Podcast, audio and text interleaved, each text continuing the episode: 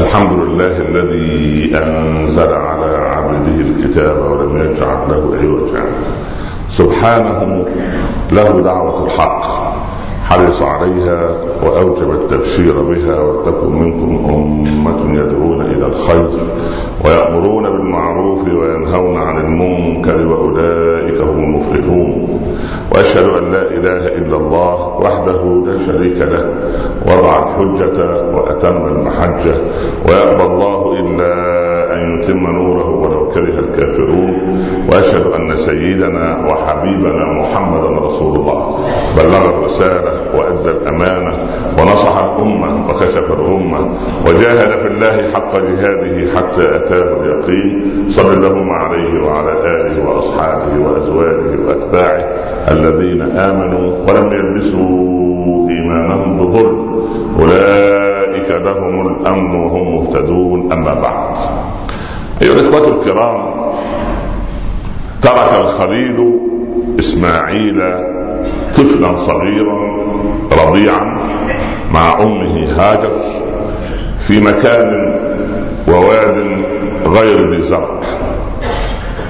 كبر إسماعيل وساعد أباه في رفع القواعد من البيت وجاءت قبيلة جرهم القبيلة العربية فصاهرهم إسماعيل عليه وعلى أبيه ونبينا الصلاة والسلام.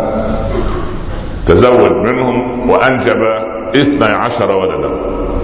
أولاد إسماعيل كان عددهم اثنى عشر ابنا. ساحوا وانتشروا في المنطقة العربية وأخذوا من أبيهم وجدهم المروءة والحياء ودماثة الخلق والحلم وأخذوا من الأم أم إسماعيل هاجر التي جاءت من مصر النخوه وإسراع النجدة في الصريخ والمروءة وتناثر العرب إلى أن وصلنا إلى عدنان.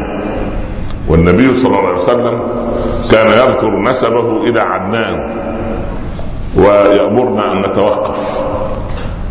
عدنان أنجب ولدين منهم من ذهب إلى اليمن وصاهر الأشعريين ومنهم معد الذي بقي في منطقة الحرم قريبا من مكة وتناسلت منه السلالات الطيبة حتى وصلنا إلى هاشم وعبد مناف ثم بعد ذلك عبد المطلب ثم أبناؤه العشرة الذين كان منهم عبد الله والد النبي صلى الله عليه وسلم.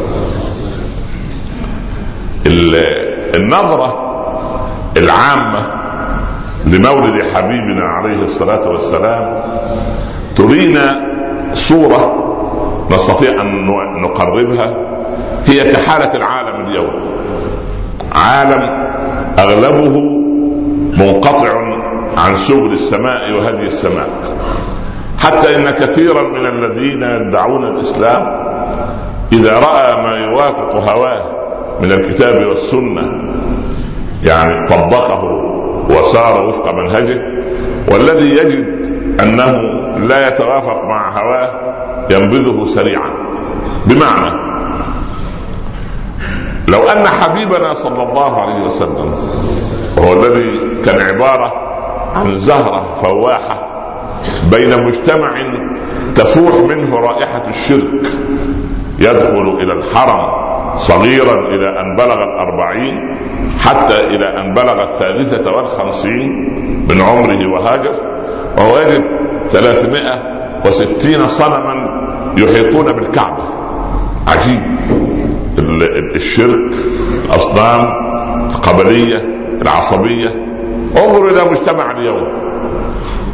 لو رأى الحبيب صلى الله عليه وسلم عصبيتنا كل واحد فينا إما لقبيلته أو لعائلته أو لدولته أو لجنسيته هل سوف يتعجب حبيبنا عليه الصلاة والسلام أن من يحمل جواز سفر عراقي لا يجوز له أن يدخل إلى المغرب العربي إلا بتأشيرة سفر ماذا يقول حبيبنا عندئذ لو جاء الرجل الشامي وذهب إلى الصومال أو إلى أي دولة من الدول هل يسمح له بالدخول هكذا لأنه يقول لا إله إلا الله محمد رسول الله ويتكلم العربية؟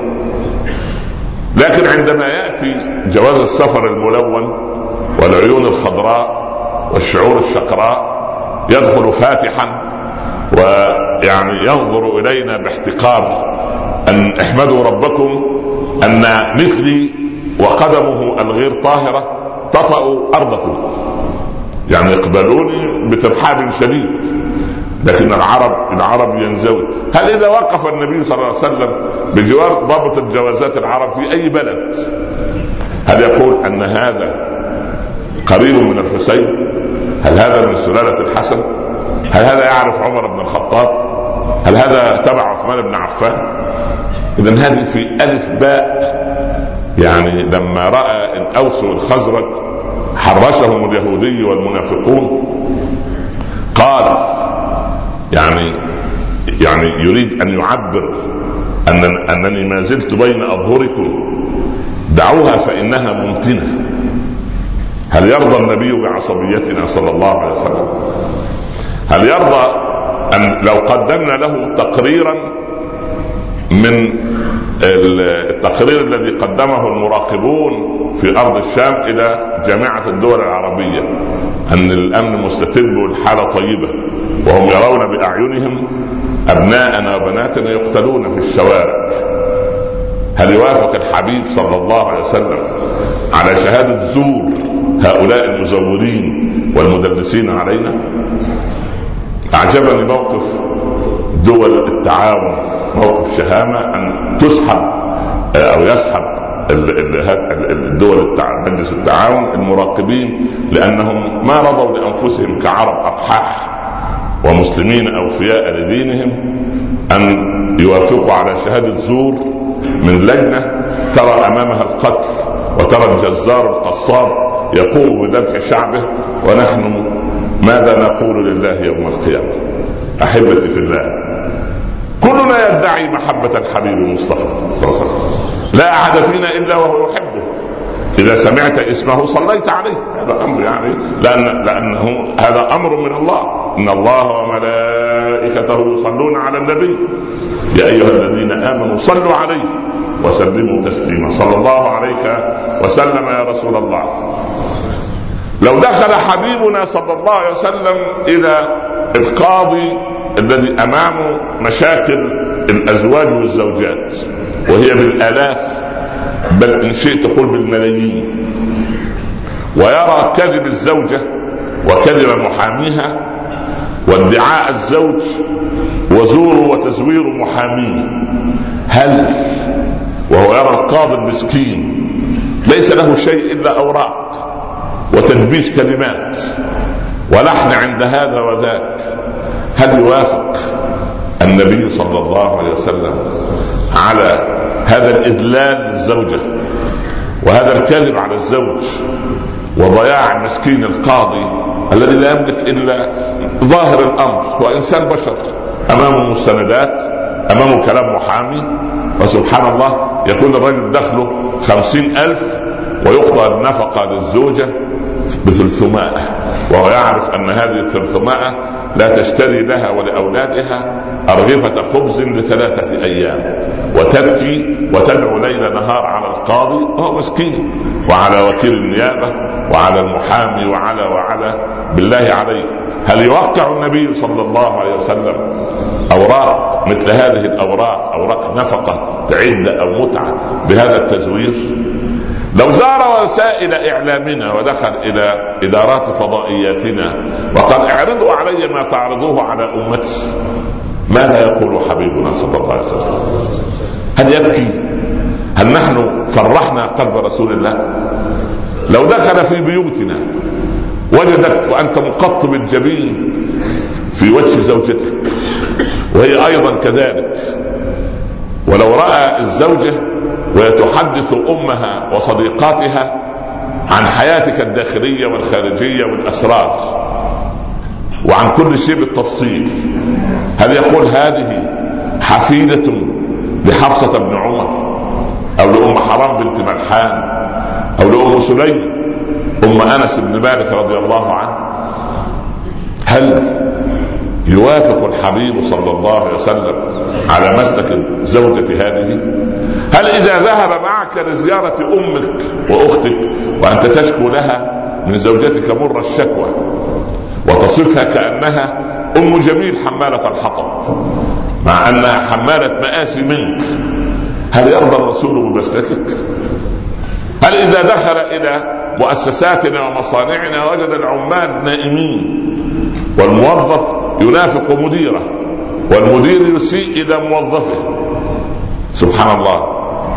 ده لما رأى اثنين من الصحابة في السوق آه، يتبادلان الحديث فوق ظهور دابتين. يعني ده راكب الدابة وهذا راكب الدابة فوقفوا يتكلمون.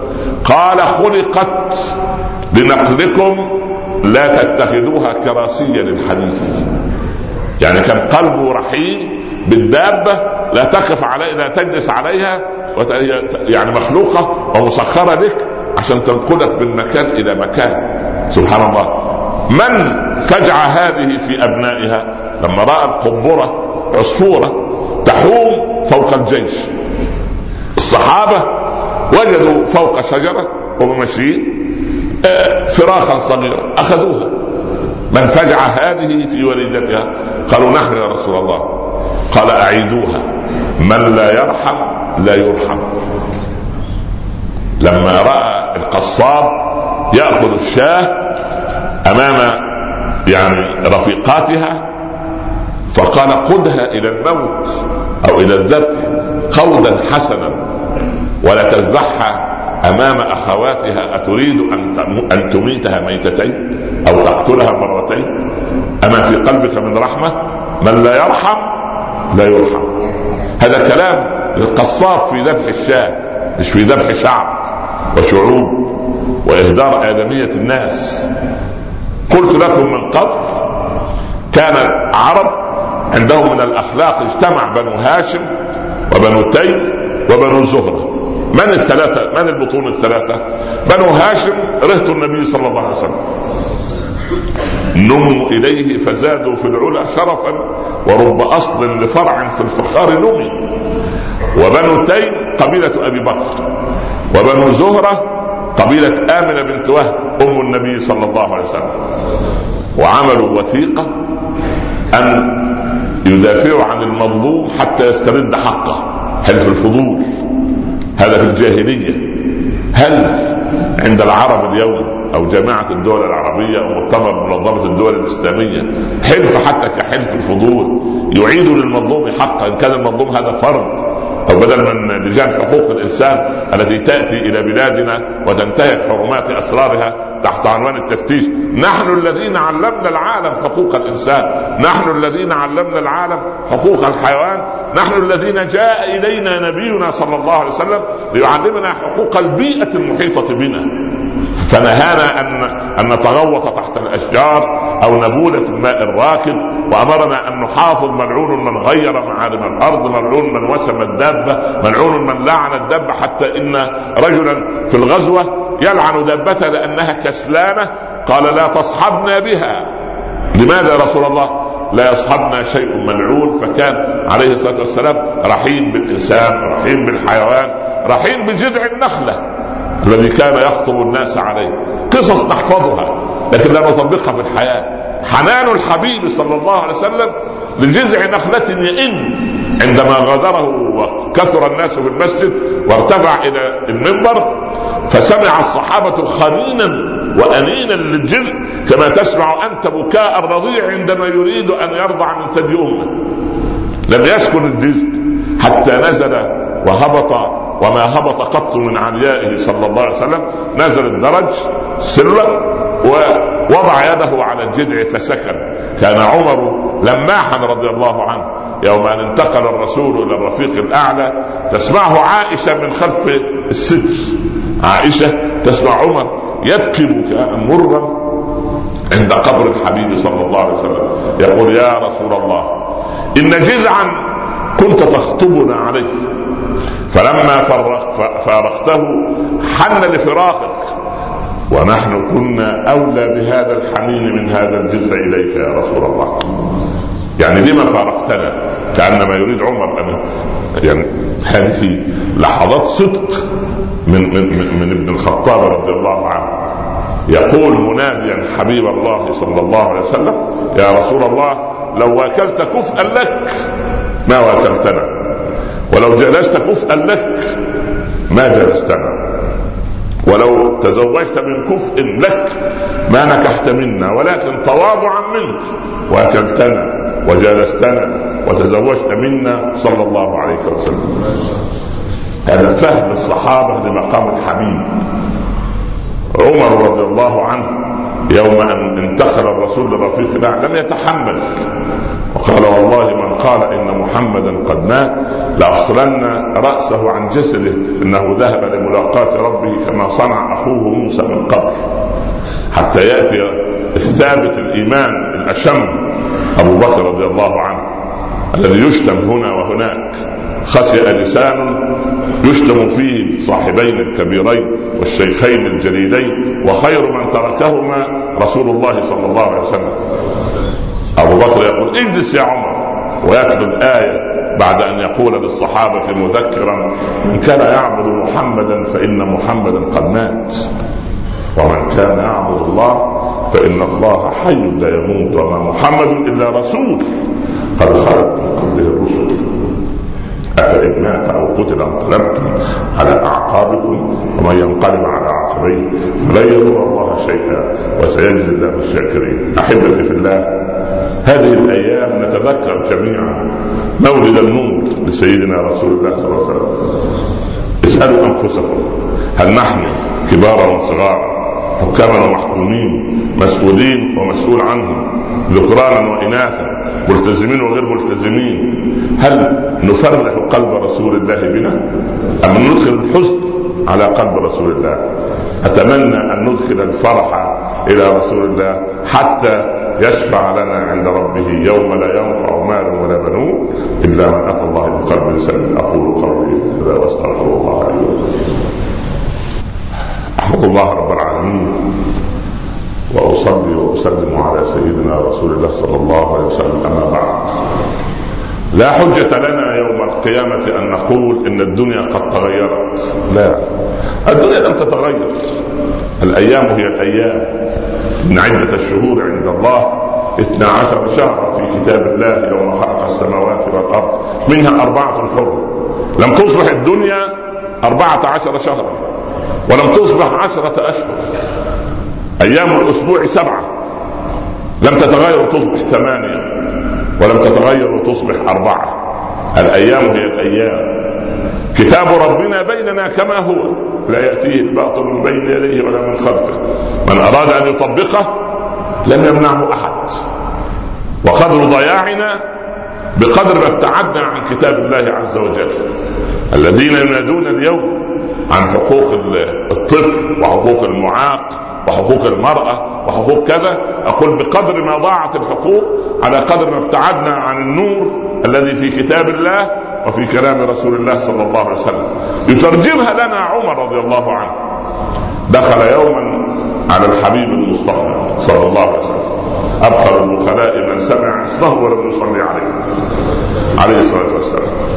فوجد الحصير وعيدان القش أثرت في جسده الشريف صلى الله عليه وسلم. بكى عمر وقال يا رسول الله كسرى وقيصر وهما يعصيان الله يرفلان في الحرير والديباج وأنت تنام على حصير يؤثر في جنبك. ماذا قال له؟ وماذا قال لنا؟ قال أفي شك أنت يا ابن الخطاب إنها نبوة لا ملك. ويوم يكون وشقاء أمتي يوم يكون فيها كسرى ويوم يكون فيها قيصر. أرأيت كيف رأى حالنا رسول الله؟ أرأيت كيف من وراء الحجب؟ كيف بكم؟ إذا فسدت نساء طغت نساؤكم وفسد شبابكم وضلت فتياتكم عمر يجلس يتعجب أبو بكر يجلس يقول معقول عائشة أو أم رومان تبغى؟ عمر يقول معقول. البنت بائعة اللبن أو أو زوجته جميلة يعني معقول؟ تطغى معقول هذا الكلام. بنات فسدت بناتهم كيف؟ فتاتهم كيف تفسد؟ عمر ينظر إلى حفصة أبو بكر ينظر إلى عائشة وأسماء عثمان ينظر إلى بناته علي ينظر إلى زينب وإلى الحاج ضل شبابكم. معقول عبد الله بن عمر؟ قالوا أو ذلك كائن معقول هذا الكلام يحدث يوما ما ونحن على قيد الحياة. قال والذي نفسي بيده.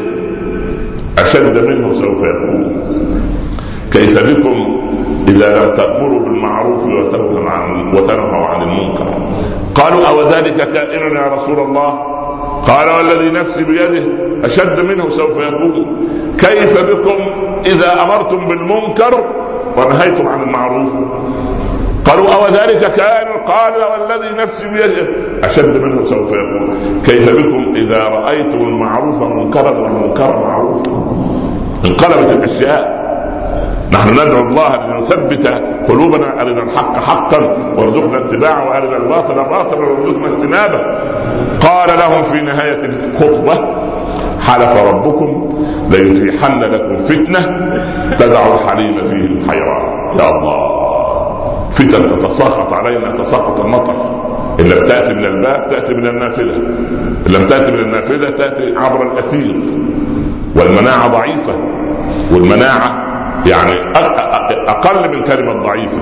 ونحن ما زلنا نستجدي رضاء الآخرين علينا أحبتي في الله وجب علينا أن ننظر إلى مساحة الخير التي في بلادنا ومساحة الأمن والأمان التي ينعم بها وتنعم بها شعوب الإسلام والدعاء المستمر للذين لا ينعمون بنعمة الأمن ولا السلامة. من أمسى آمنا في سربه معافى في بدنه عنده قوت يومه فكأنما حيزت له الدنيا بحذافيرها. اللهم ارحمنا فإنك بنا راحم. لا تعذبنا فأنت علينا قادر. ارطب بنا مولانا فيما جرت به المقادير. اللهم اختم لنا منك بخاتمة السعادة أجمعين. وارزقنا قبل الموت توبة وهداية ورحمة الموت روحا وراحة. وبعد الموت إكراما ومغفرة ونعيما. اللهم أمن أبناءنا في فلسطين وأمن أبناءنا في العراق وأمن أبناءنا وبناتنا في سوريا وأمن أبناءنا وبناتنا في مصر واليمن وليبيا ولبنان والسودان وفي تونس وفي المغرب العربي وفي الخليج وفي كل أرض تعبد فيها يا أرحم الراحمين. اجعل هذا البلد آمنا مطمئنا. وسائر بلاد المسلمين سخاء رخاء يا رب العالمين. اللهم يا أرحم الراحمين يا أرحم الراحمين يا أرحم الراحمين. يا رب المستضعفين ارحم ضعفنا. اللهم ارحم ضعفنا. اللهم ارحم ضعفنا. نق قلوبنا. بيض وجوهنا. ثبت على الحق ألسنتنا وقلوبنا يا رب العالمين. زوج بناتنا بشباب صالحين. وارزق أبنائنا بزوجات صالحات. واغفر لنا وارحمنا وأنت خير الغافرين وصلى الله على سيدنا محمد وعلى آله وصحبه وسلم تسليما كثيرا. بسم الله الرحمن الرحيم. والعصر. إن الإنسان لفي خسر. إلا الذين آمنوا وعملوا الصالحات وتواصوا بالحق وتواصوا بالصبر. نكمل حديثنا إن شاء الله بعد الصلاة. أعتذر منكم الجمعة القادمة بإذن الله ونلقاكم بعدها. وأقم الصلاة. قوموا إلى صلاتكم يرحمكم الله.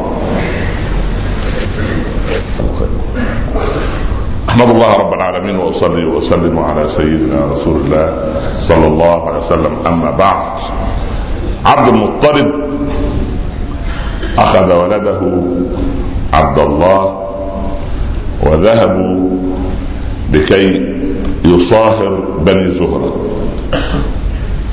في الطريق عرجوا على كاهنة اسمها فاطمة بنت مر وكانت كاهنة معروفة في جزيرة العرب وكانت فائقة الجمال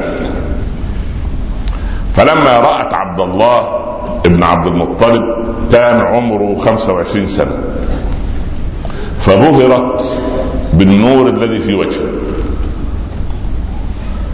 فاستمالته بعيدا عن أبيه وقالت له تفعل معي كذا وأعطيك مئة ناقة. علني كده مرة واحدة. يعني ترتكب الفاحشة. وكان قبل الإسلام الموضوع ده لدرجة إن كان فيه بيوت يسمون أصحاب الرايات الحمر. يعني كان فيه هذا القطاع موجود. لكن أن يأتي الموضوع من راهبة ومفاجأة مذهلة ما الذي أجابه أو أجابها عبد كيف أجابها؟ انظروا إلى السلالة. قال أما الحرام فالممات دونه. وهذا السبيل لا أستبينه. مش واضح لي؟ فكيف بك؟ بما تريدينه. معقول الكلام ده؟ ذهب وعقد على آمنة.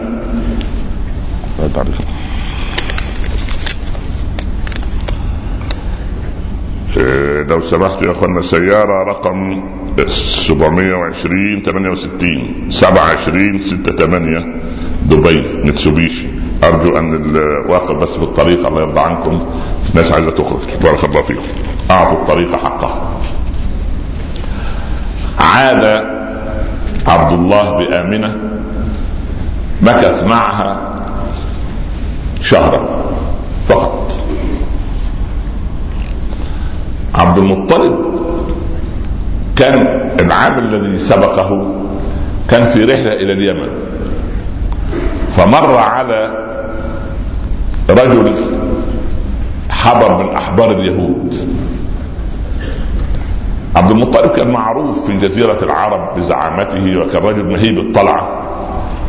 حتى إن أبرهة لما يعني رآه أجله واحترمه وأجلسه على سريره. فقال يا عبد المطلب أرني جسدك. أنا عايز أشوف جزء من جسمك.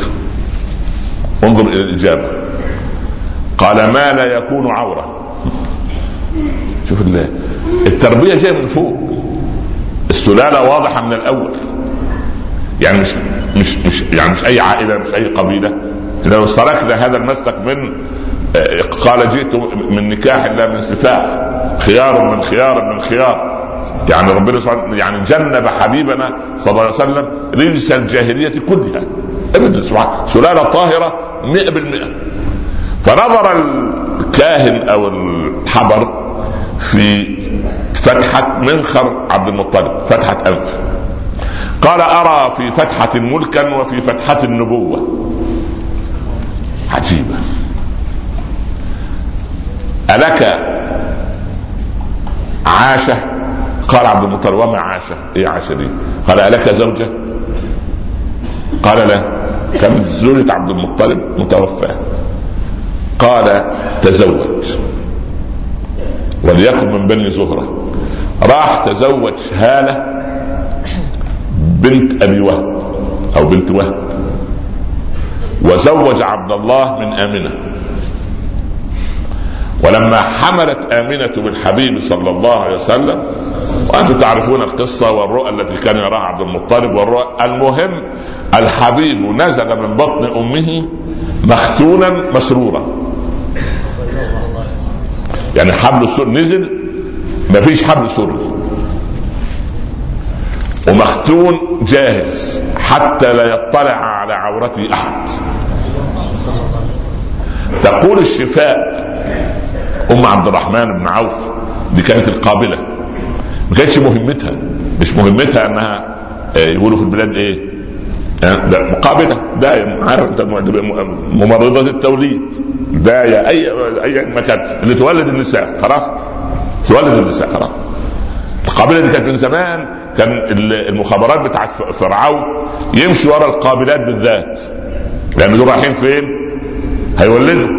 وإذا كانوا هيولدوا ولد من بني إسرائيل إيه؟ يشيلوه والمخابرات تاخده. القتل من زمان يعني مش جديد. واللي عايز يمشي في سكة فرعون هو حر. بس نهاية فرعون كان إيه؟ بس هذه الفكرة. فاللي يبدأ يجب أن يتحمل الإيه؟ النهاية. من بدأ المأساة ينهيها صح ولا لا؟ اللي أنت بدأت بالمأساة؟ تحمل. أنت اخترت هذا الطريق. أن تكون فرعونيا نزعا. تقتل الناس أنت حر. بس النهاية مؤلمة. المهم فالشفاء ودي أحد يعني يعني العربي كان يسمي صخر وحرب وحنظلة ومرة. أسماء صعبة. لكن لما تيجي للأسماء المحيطة برسول الله تجد أنه اختيار رباني. يعني مثلا زوجة عمر الله يرضى عليه قبل الإسلام كان اسمها العاصية لأن كانت من بني مخزوم وبني مخزوم يسموا إيه؟ زي نسمي كده شمس الشموس. كده؟ الآن يعني سبحان الله. آه، عندنا كان في زمان في الفلاحين والصعيد في مصر يسموها يسموها إيه؟ آه، ست أبوها ست الأهل وست الناس كمان يعني كان مش عاجبك خلي بالك أنت. وعين أبوها. وعين أبوها دخلت وعين أبوها خرجت وعين أبوها طلعت. يعني أسماء. أنا يعني الاسماء بتشترى. الحمد لله الشيء الوحيد الذي لا يباع في دورنا هو الأسماء. وكل واحد يسمي براحته. خلي بالك. ف ال... ال... الام حبيبنا صلى الله عليه وسلم آمنة بنت وهب. يعني؟ يعني سوف تلد للعالم أو تهب للعالم أمنها. تهب للعالم أمن كله. آمنة من الأمان. وهب من الهبة. أبوه مش عبد الله عبد العزى مع عمه عبد العزى لكن لا هو أبوه عبد الله. خلي بالك. اللي تستقبله على يدها الشفاء. الحاضنة اللي تحتضنه أم أيمن يمن وبركة. اللي ترضعه حليمه السعدية حلم وسعاده إيه ده؟ وهو محمد. إذا اختيار كده ولا ده, ده اختيار السماء. يعني الأمر المحيط بها كذا صلى الله عليه وسلم. من, من البداية لازم لابد أن يلفت النظر. لابد. سبحان الله. لفت النظر. فالشفاء تقول أخذته على كفي لما لما ولد. فتح فتحرك نزل من ايدها على الأرض يديه ورجليه إلى الأرض رافعا رأسه إلى السماء.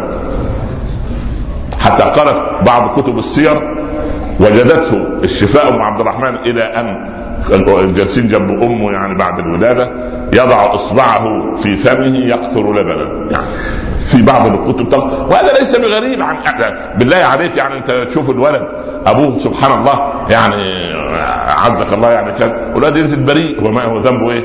هو ذنبه ياخذ رخامة أبوه غلاسة أبوه والرزاله بتاعت أبوه. ابدا الولد بريء بريء سبحان الله. وإحنا نضحك من وجهه البريء من فمه البريء. بريء يعني. ذاك هو أول ما ينزل الطفل يعمل إيه يعني مسكين؟ يصرخ. يصرخ. وكأنه يقرأ من وراء حجب الغيب. تعالى انزل. انت كنت قاعد مستريح انزل. على انت حر نزل. لكن حبيبنا صلى الله عليه وسلم هذا يذهب وتأتي حليمه ومعها أتان. في أطفال يرضعوا العرب كانوا يحافظوا على صحة أولادهم. الحمد لله ما عرف العربي اللبن اللبن المصنع في العلب إلا لما الفقر نزل على بلاد العرب. فطلع العيال عندهم فقر عاطفي. لأنه ابن العلبة. ابن الحليب المصنع مش حليب طبيعي. فالولد عاطفته صناعية. أبوه يعطيه فهو راضي. أبوه لا يعطيه يخبط الباب في وشه خلاص إن أعطوا منها رضوا وإن لم يعطوا يسخطون عامل زي يعني إيه؟ سلالة النفاق. أبوه يعطي ابويا ده كريم. أبوه يقول له مرة لا ابويا بخيل. لا إله إلا الله. ليه؟ ابن العلبة سبحان الله. مش ابن أمه. الأم سبحان الله يقول لك في أشعة بتخرج من قلب الأم ساعة الرضاعة تدخل على الولد سبحان الله تشبعه عاطفيا. حتى العلماء اكتشفوا من 15 20 سنة أن الأم الكارهة للحمل. دي الحمل في وقت مش عايزة. عندها أربع أولاد وبتلد قيصرية ويفتحوا لها بطنها وعملية أو هي ضعيفة البنية. تكون كارهة للحمل لكن خائفة من الله في الإجهاض. الولد يأخذ هذه الكراهية عملوا إحصائية وجد أن أغلب العاقين لأمهاتهم لأن أمهاتهم كن كارهات لهن أثناء الحمل بدليل الولد عنده أربعة أيام خمسة أيام ويبكي. تحمله جدته يبكي. عمته أخته خالته. أول ما يوضع على صدر الأم فورا يعمل إيه؟ ليه؟ تسعة أشهر تعودت أذن الولد وجيناته دقات قلب الأم لأن كل واحد صحيح كلنا تدق يدق القلب بشكل مطلق لكن كل واحد كما أن له بصمة يد وله بصمة عين وله بصمة صوت له أيضا بصمة دقة قلب فالولد يستأنس يستأنس بدقات القلب وعملوا تجربة على الأوز في ألمانيا وشالوا البيض من تحت الأم وجابوا الأم الحقيقية أو أو يعني أقنعوا الفراخ الصغيره للاوز أن دي أمهم. وأمهم الأخرى بعيدة التي كانت ترقد على البيض اللي باضت البيض هذا. تركت الأوز الصغير الأم المستعارة وذهبوا دون أن يدروا إلى الأم الحقيقية. هذه أليس رب العباد هو خالق المخلوقات؟ المهم لما حليمة السعدية جاءت فكل القافلة بتاع بني سعد أخذوا كل الإيه؟ مين ابوه ثري مين ابوه غني مين أبوها من اصحاب الملايين لأن ده هيعطي إيه سبحان الله. فبقي سيدنا محمد فقط. قالوا لا لا لا ده اولا ابوه مات وهو بطن أمه. وصحيح هو سلالة عائلة كبيرة لكن يعني عبد المطلب عنده أولاد عشرة والعشرة عندهم أولاد أو أحد الأحفاد لا يبدو مش هنكرم فما رضي أن يأخذه أحد إلا حليمة. يقول لزوجها إيه؟ يا أبا عبد الله لنأخذه عسى أن يكون فيه بركة. وهي جاية من بني سعد. راكبة عزكم الله على أتان تعبان يمشي خطوة ويتوقف خطوتين. ما فيش سبحان الله. وآخر القطيع يا حليمة سبحان الله. فأخذت الإيه؟ أخذت سيدنا محمد. أول ما وضعته على أتانها كان يسبق بقية القافلة. خلاص البركة حطت. ها؟ سبحان الله سيدنا بلال الله يرضى عليه مسكين يحفر بئر في بيته بئر ويذوق الماء. مالح. وانت عارف حفر البئر في الصحراء كم يكلف بالمجهود فيطلع الماء مالح. فذهب كده إلى المسجد يؤذن والرسول صلى الله عليه وسلم كان خبير النفوس. يرى لمحة حزن على وجه بلال شوف يتفرس في وجوه أصحابه. وأنا أحيانا أغض البصر وأنا فوق المنبر عشان ما أشوفش وأنتم غضبانين مش عارف من إيه عشان الخطبة تطلع يعني سبحان الله كده ولا يعني كله جاي متحفز. يا عم إحنا جايين المسجد؟ هتتحفز لنا في المسجد كمان؟ لا إله إلا الله. في بيت الله نفك يعني نريح روحنا. ها؟ سيب مش اللي بيعمل لك العلاج الطبيعي يقول لك استرخي. صح ولا لا؟ ما كناش هنسترخي في بيت الله نسترخي في إيه؟ انت تسترخي بيتك انت اول ما تدخل تستعد للجان المساءلة. ده الحجاج جابوا الراجل يتلو عليه التهم عشان يقتله. وعملت كذا وصنعت كذا. فالرجل العربي بالفطرة كده قال هذا يوم أشد من يوم القيامة. وده راجل اتق الله يوم القيامه في أشد منه؟ قال يوم القيامة الملائكة تأتي لي بالحسنات والسيئات. الحجاج ما بيجيبش من السيئات بس سبحان الله. ربنا من رحمته يعرض ادي الحسنات لكن الحجاج ما عندوش إلا إيه؟ إحنا عاملين مع بعض زي الحجاج كده. ما نذكر لبعض إلا السيئات. ليه مش عارف. سبحان الله. المهم. ف ما لك يا بلال؟ في قل حفرت بئرا في بيتي يا رسول الله. فوجدت ماءه مالحا. فربت الرسول على كذا حنون أب صديق وحبيب صلوا عليه. بعد الصلاة قال يا بلال نزل الدم وهات ماء. وضئني يا بلال. وتوضأ الحبيب في البئر انتهت التكملة؟ خلاص. كان الصحابة يتصارعون ويتقاتلون. يعني جاء كده أيهم يشرب من الماء العذب الذي في بئر بلال. خلاص. ما خلاص. الله. مش المرأة بذيئة اللسان اللي ترافق الرجال. جت كده ولية الرسول صلى الله عليه وسلم جالس مع أصحابه. لسانها طويل. ولا تقول إلا شر. لسانها خبث. فتنظر إلى الرسول تريد أن تحرجه أمام الصحابة. ودي قلة أدب. انظروا يجلس كما يجلس العبد ويأكل كما يأكل العبد. بالله عليك لو عمر في الجلسة رضي الله عنه هل يتركها؟ لكن العجيب أن سيدنا عمر مش موجود بفضل الله. فالرسول لأنه هو الصدر الحنون للكل. يجلس كما يجلس العبد. قال وهل هناك من هو أعبد مني لله رب العالمين؟ ها؟ عمركم شفت واحد أعبد لله مني؟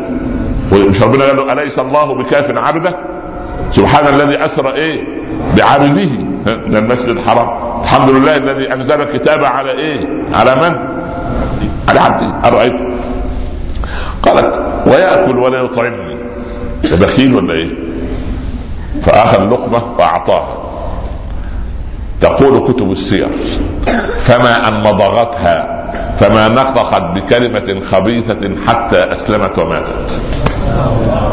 عمل لها إيه؟ جراحة. بس جراحة إيمانية. شال لسان الزفر والعياذ بالله الله اللسان القبيح الخبيث وحط الشهد في سبحان الله أكبر لا إله إلا الله. وهو الذي علمنا هذا. تذكرون قصة علي لما أرادت أن تغيظ فاطمة.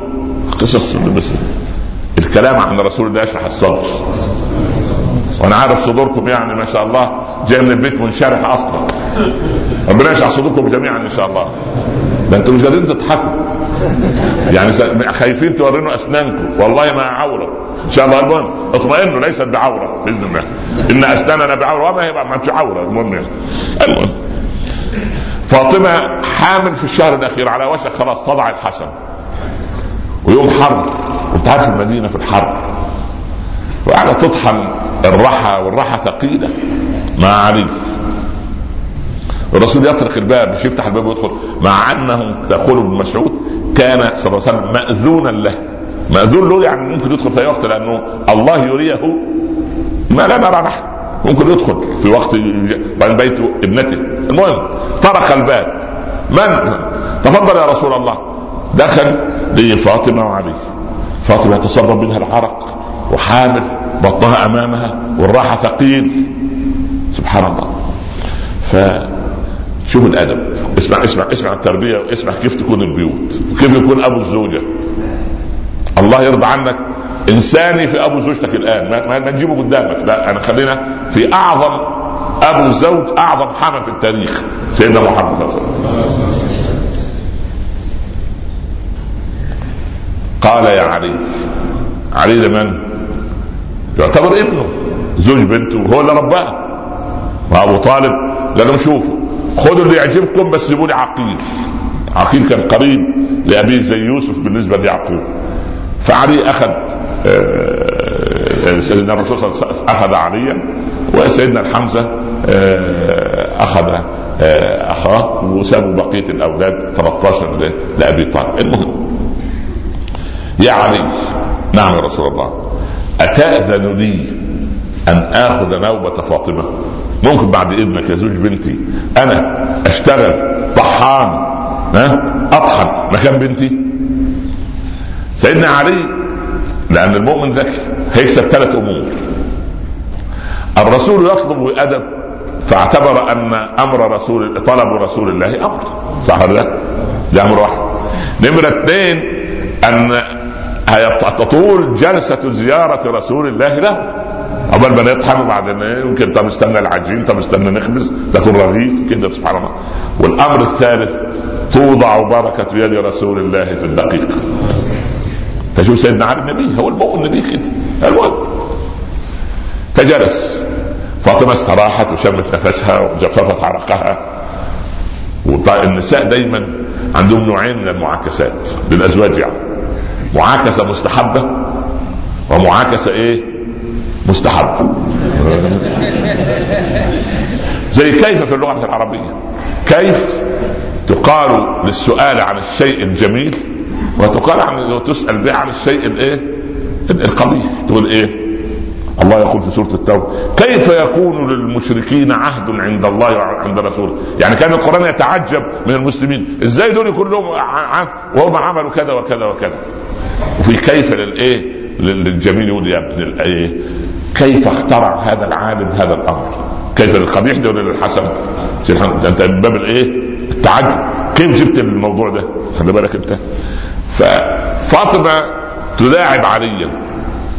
يا علي ده نعم. يقول له أنا أحب إلى رسول الله منك دي جملة تقريرية ولا جملة كيدية؟ هي تقريرية. صح ولا لا؟ من أحب الناس إلى رسول الله؟ فاطمة بنته فسيدنا علي من ذكائه. عايز عايز ياخد نشان. وسام. شهاده تقدير درع. بس مش درع اي كلام تاخده ترميه في وانت ماشي. والله بعض الدروع الواحد وهو راجع من المحاضرات ثقيل وأروح فين؟ والبيت يضيق بي وعلبه مش عارف إيه سبحان يا ابن الحلال المهم علينا. فالدروع البشرية. ف فعايز ياخد أي شيء من احقا يا رسول الله. فاطمة أحب إليك مني؟ اخرب الموضوع عليك أنت. بلاش بلاش عشان تفهمها بالضبط يعني. دخلت كده على زوجتك على بنتك مرة رحت زرتها وهي البنت كده من باب يعني تتشبه بفاطمة. يا يا محمود يا عبد الله. أي حد يعني ما حدش يزعل لو اسمه محمود ولا يا حسن خليه اسمه الجميل حسن يا حسن أنا أبويا يحبني أكثر منك. مش كده هي تقول كده أسماء لبيتك؟ بالله عليك لو انت سألت حماك وتهورت. ها؟ ها؟ قول عمي صحيح اللي يقولوا حسنية ده مظبوط؟ ها؟ ما حسن وحسنية خلينا كده تنفع سجع يعني ها؟ صحيح حسنية تقول نعم. وليه أنت بتسأل عن إيه؟ أنا بسألك يا عم سؤال هو صحيح؟ أنت تحب حسنية عني الله يا ابني ده أنا تزوجتك بالعافية. سبحان الله العظيم. لأن لولا أبوك الله يرحمه. كان صاحبي ويعني وبعدين كان الله يرحمه ما كان سبحان الله. طبعا أحب حسين حسين وأنا أعرفك أنت ولا أعرفك ويديك خليك تندم على السؤال. لا الراجل ما تسألوش. ولا في التليفون حتى. هتخسر فلوسك بس. المهم عليك. يا رسول الله أحقا فاطمة أحب إليك مني؟ شوف شوف شوف المعصوم اللي رباه ربه وأدبه. سبحان الله. يقول يا علي هي أحب إلي منك. صح. ولكنك أقرب إلى قلبي منها. من يصيغ هذه الكلمات إلا رسول الله. من يعرف قمة الأدب إلا رسول الله صلى الله عليه وسلم. فحليمة تأخذه صغيرا وهناك في بني سعد تحدث المفاجأة المذهلة لأخيه في الرضاعة عبد الله ابن حليمة يقول إن أخي القرشي يرجع للبيت بسرعة بيلعبوا في الصحراء. تعلموا الفروسية وتعلموا الضرب بالرماء الرمي وتعلموا سبحان الله الاستنشاق الهواء الذي لم ده إحنا بنشم هواء عد على 700 صدر مدخن و700 صدر فيه سل وفيه رب وفيه كل وبعدين نشم وإحنا؟ أسأل الله السلام المهم فان أخي القرشي جاءه رجلان عليهما ثياب بيض ما نعرفهما.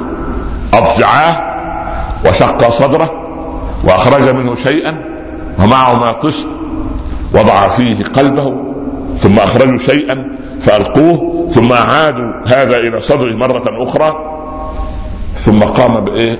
رتق الصدر وهو ممتقع تحت الشجرة. حليمه شعر ان ده إيه؟ مسؤوليه امانه وبعدين مش أي امانه ده جد عبد المطلب. وبعدين من سلالة عائلات خافت وكده تقطع باب رزقها ان لما تهتم بهذا الطفل الرضيع آه، تبقى مصيبة. فالمهم أخذت سيدنا محمد صلى الله عليه وسلم وعادت إلى مكة.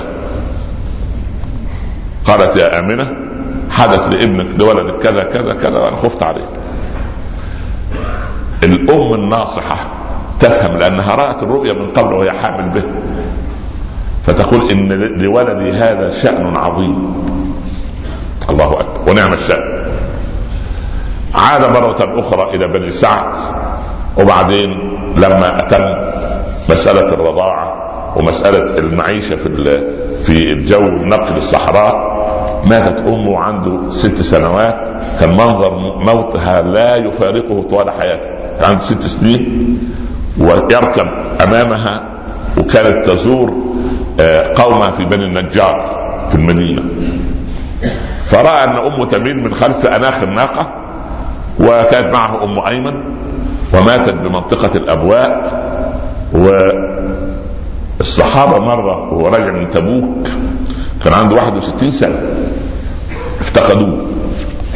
فبحثوا أين ذهب رسول الله من حراسه وغيره فوجدوه على جنب الطريق يبكي. قال يا رسول الله قال هنا قبر أمي. استأذنت ربي أن أزورها فأذن لي واستأذنته أن أدعو لها فلم يأذن لي ذكرت عطفها وحنوها علي فبكيت. في ناس أعزك الله قلوبها تجف قاسية قلوبهم لكن هو عبارة عن كتلة من, من, من, من حنان على أمته. ما يشاك أحدكم بشوكة إلا ويجد ألم ذلك في قلبه بالله عليكم. من عرفنا ربنا غير رسولنا صلى الله عليه وسلم؟ من عرفنا رب العباد؟ إلا هو صلى الله عليه وسلم. فبالله عليك كما أدخل علينا السرور والسعاده لمن استقام في الدنيا والآخرة يجب أن ندخل السرور على قلب رسول الله حتى يشفع لنا عند ربه يوم القيامة. اللهم شفعه فينا اللهم شفعه فينا اللهم شفعه فينا اللهم أوردنا حوضه واحشرنا تحت لوائه واسقنا من يده الشريفة شربة لا نضمع بعدها أبدا. اللهم أسكننا معه في الفردوس الأعلى يا رب العالمين. أكرمنا ولا تهنا أعطنا ولا تحرمنا زدنا ولا تنقصنا. كلنا ولا تكن علينا. اللهم كن مع أبنائنا المضطهدين في كل مكان تعبد فيه يا رب العالمين. من أراد بالمسلمين سوءا فاردد اللهم سوءه إليه واجعل تدميره في تدبيره. وصلى الله على سيدنا محمد وعلى آله وصحبه وسلم. شكر الله لكم. السلام عليكم ورحمة الله